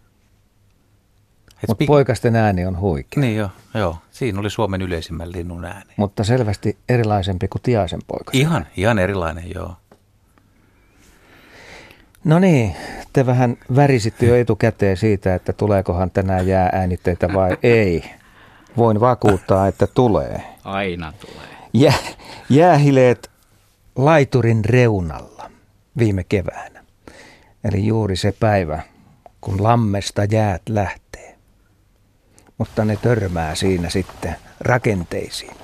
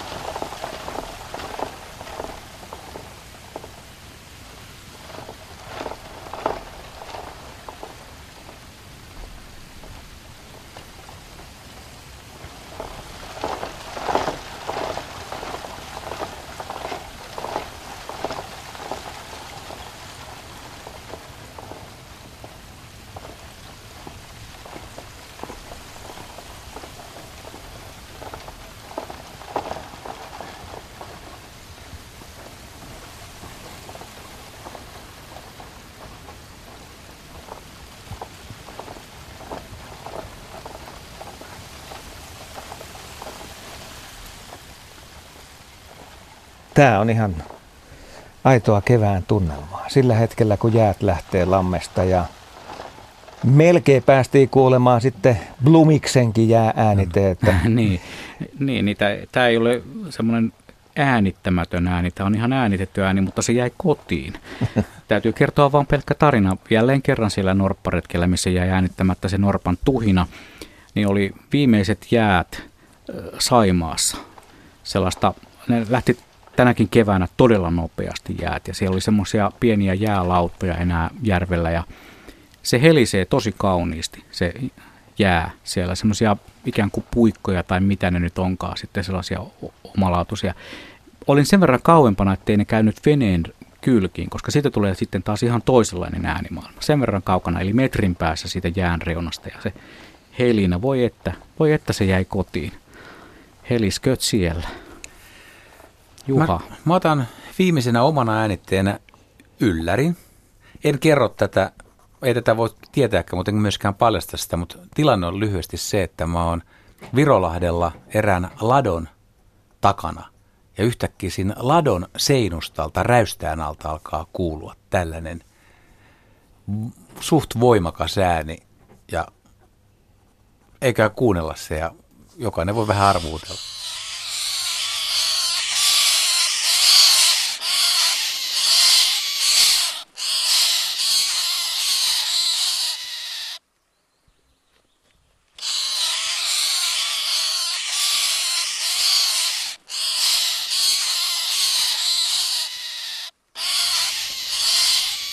Nyt on paha. Miltä se kuulostaa? Vähän kuulostaa kohaa. Ihan kuin jotain kiusattaisi. Se on suorastaan pelottava. Terveiset vaan Koposen Urkille, joka vei mut paikalle. Mutta siis tämä oli hämäystä tämä ladonseinusta, koska se johtaa siihen, ettei voi tietää, että se on aika harvinaista, että närhi pesii ladonseinusta. Nämä on närhen poikasia ja emo toi ruokaa ja poikaset innostuu.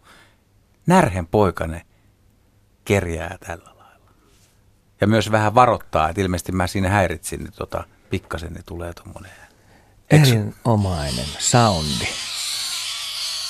Kauan. On siinä vähän sitä aikuisen linnun soundia, jos ajattelee, että tässä harjoitellaan sitä. Sen, että se on närhi. Joo, mutta ei tosiaan. Se kuulosti luonnossa jotenkin vielä sellaiselta joltain peliltä suurin piirtein. Tämmöiseltä ihan hämmästyttävä ääni. Kyllä. Yksi on vielä jäljellä.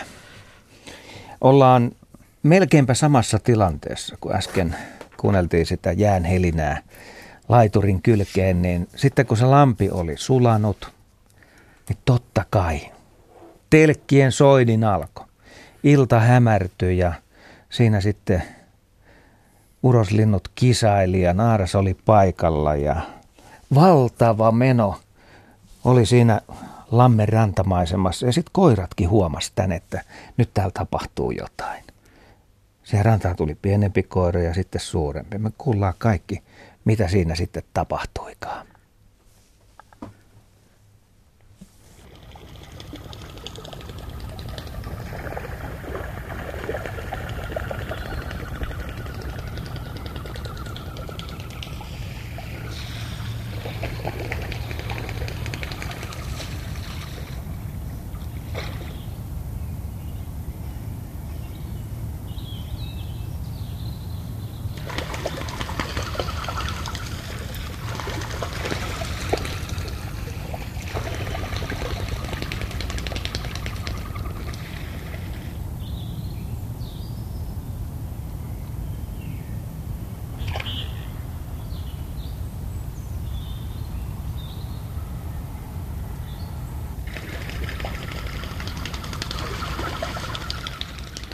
Ehdottoman kiivasta keväthuumaa, telkät siinä kisailevat ja tämä oli Luontoäänien ilta tällä kertaa tässä.